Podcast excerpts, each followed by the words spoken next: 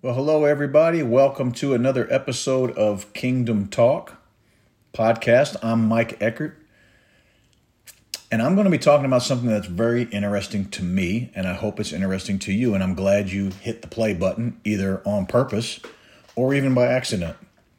This podcast is called The Cult of Personality in Today's Christian Church. Now, before we even get started, I know many folks, especially believers get weirded out by the word cult. It conjures up thoughts about evil stuff, devil stuff, Waco, drinking the Kool Aid. Saints, this is not that. That's not what we're going to be talking about. When I use the word cult in this discussion, I'm talking about a very simple definition of a cult in the Christian church. Here's the definition we're sticking with during this discussion. I'm talking about a group of people with an extreme and misplaced devotion, admiration, and loyalty for a certain person or leader that overtakes and becomes more important than their personal and individual relationship with Jesus Christ. Let me repeat that.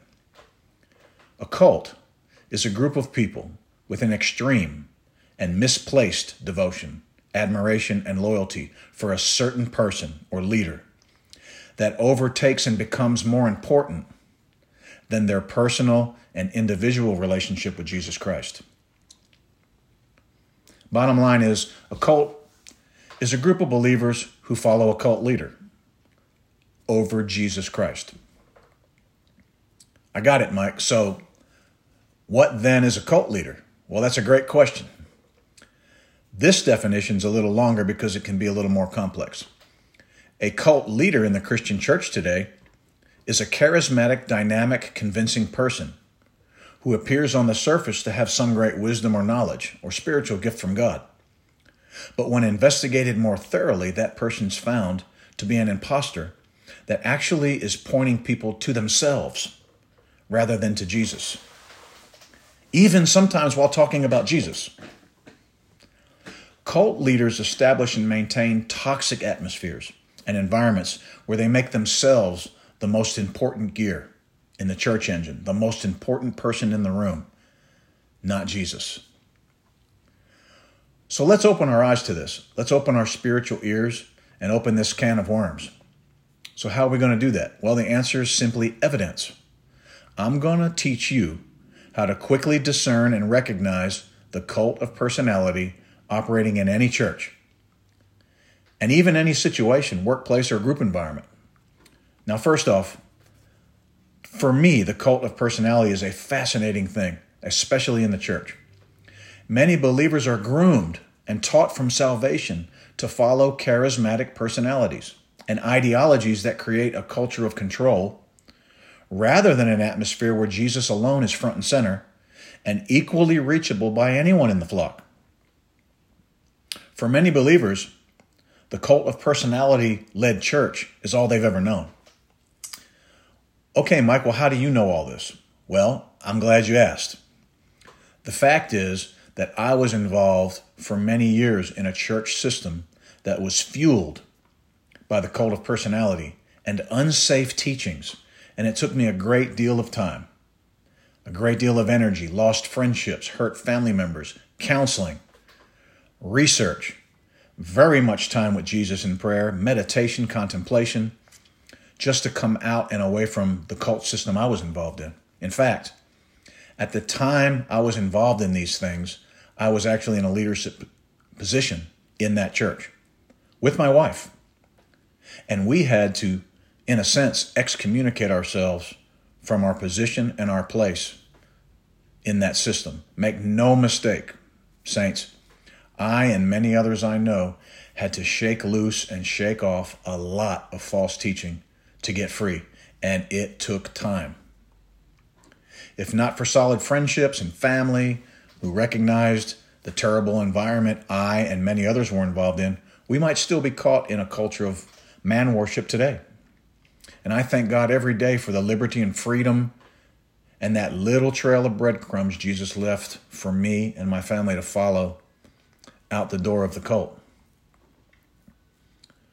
So for me, my sword, the sword that I swing for this season, and possibly the sword I'm going to be swinging for a very long time, will be this very subject and subjects similar to this. And only for the purpose of setting more believers free.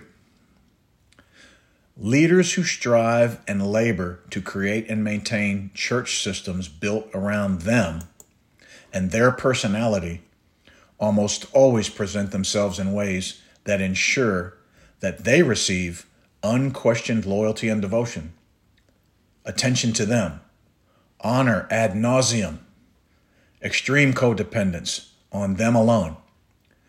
This is what is called a personality cult. So now that we've kind of set the table a little bit, let's bake the cake and talk about the evidence I promised to show you. Now, first off, these types of cult leaders continuously ensure that they possess the highest title, the highest office, the highest spiritual gift, which for them is the microphone in most cases, and they surround themselves with people who they know will never question them, never criticize them, never correct them even though they will say publicly that they are surrounded by good counsel. They usually teach things like governmental authority, apostolic authority, submission to them, honor to them. They teach the fivefold gifts that Jesus gave to the church as a military rank system. They have spiritual sons and daughters that are under them, submitted under them, and do everything they say. Children under them, and they ensure that there's an environment created where they are the final authority in everything. Personality cult leaders are almost always narcissistic, even to the point of actually demonstrating symptoms and behaviors associated with narcissistic personality disorder, NPD. These types of leaders have an extreme and they have an unreasonably high sense of self importance. They have to be surrounded by excessive admiration and in church settings, oftentimes they're the only ones that are ever going to speak, teach, and preach. They believe they are especially unique and they're superior to everyone else, and they want everyone around them to believe the same thing. They'll even tell you that all of this is from God. Personality cult leaders and narcissists, they fear abandonment, and when they're threatened or found out or their behavior is uncovered or addressed, they are unwilling to take responsibility they will not accept blame for anything. All adversity, bad behavior, character flaws, negative church issues are always everyone else's fault. They're always the victim. They're always the victim of an attack. They're the victim of a misunderstanding. They're the victim of an undermining. And they will take very drastic steps to save themselves and their reputation, even to the point of shutting down, packing up, and moving their entire ministry to another geographic location. I've actually seen that happen. They'll rename it, they'll start it fresh. They'll do it over and over again. They'll get rid of leaders, they'll get new leaders. There will never be any real friendships. They'll leave a long trail of distraught, confused, and hurt family and friends along the way. Many times, when these types of leaders are found out and the flock begins leaving, they will begin to do damage control by rewarding or love bombing those who stay loyal. They'll give them gifts and vacations and extra attention. This is a way of keeping everyone loyal and keeping everyone in step. Now, all these things I just mentioned, folks, they're not the most important things to look out for. For flock members and believers, the greatest signs and evidence that you might be experiencing a personality cult or a narcissistic, narcissistic leader are the relationships. Saints, Follow the breadcrumbs of relationships. And again, if you ever suspect you're involved in a church cult, watch for those things inside the church. Here's just a few questions you can ask Are powerful, gifted flock members suddenly leaving? Are close friends and even family members making an exodus? Are you being told that those who left did something wrong? They didn't submit correctly. They tried to cause division. Was a narrative created and spoken over and over again about those who leave? Were you're told to leave them alone, don't call them, have nothing to do with them, let them repent, don't ask them questions? Is there lack of multiplicity in leadership? Are there several leaders working together equally? Or is a single person all powerful in that church system you're in? Does the leader possess true friendships with people who are not useful to the ministry or to them?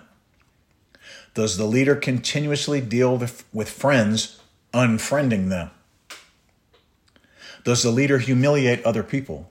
Do they make fun of other people? Do they gossip about other people? Do they tell stories about others in a negative way? Do they burn out other people's candles to make their own brighter?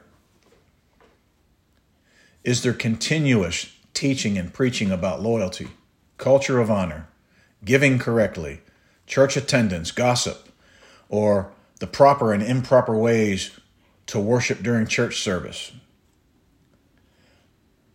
What I'm talking about is is all the teaching and preaching about your behavior? Is there very heavy emphasis on honoring the leader? When people leave, is the flock taught to not communicate with them at all? Is the leader continuously the victim of some type of attack or undermining or conspiracy against them? Saints, this is called blame shifting. When addressing behaviors or questions, or confronting these things, or cornering these leaders when these things happen, are you told or made to feel like you're not to touch God's anointed? See, cult of personality leaders create ideologies to cause the flock to believe, sometimes in very subtle ways, that they, the cult leader, they possess some kind of special powers.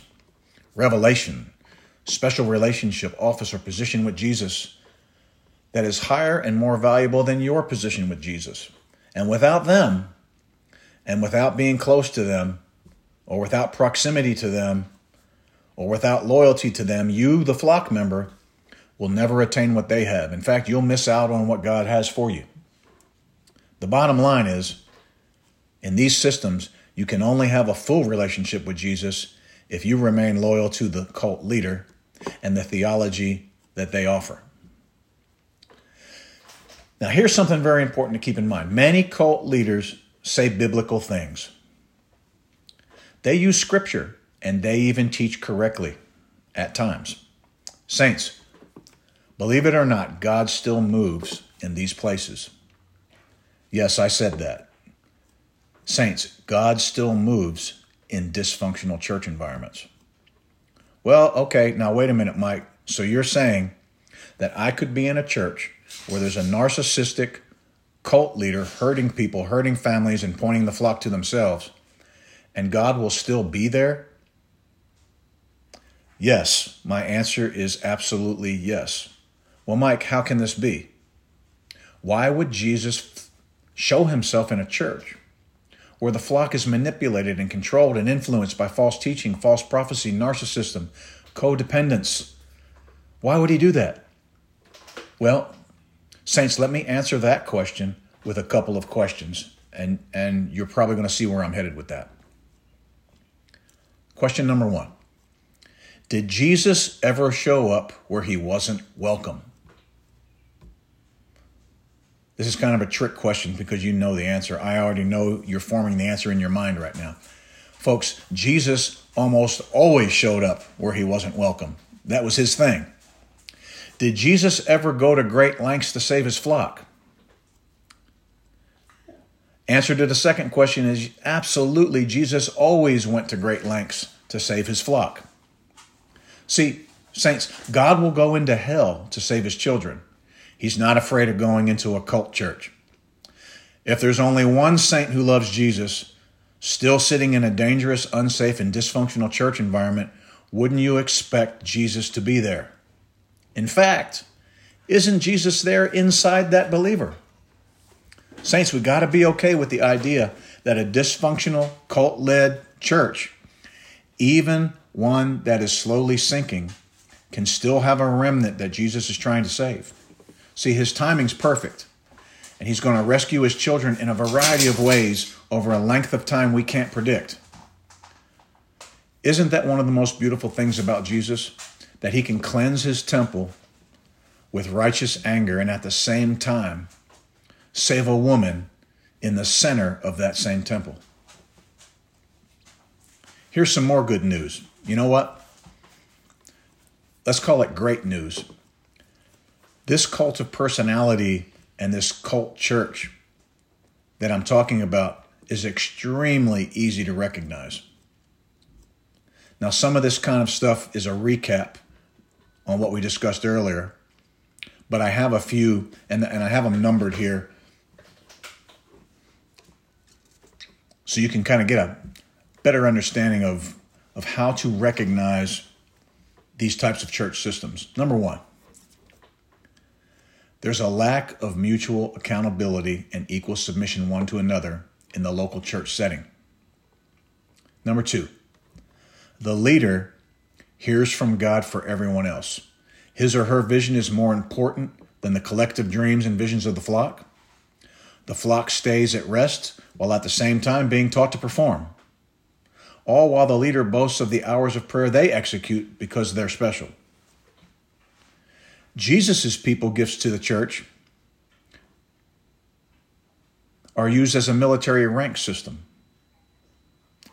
There's always a steady exodus of gifted and powerful believers, friends, and even family members who can't endure the continuous manipulation and control.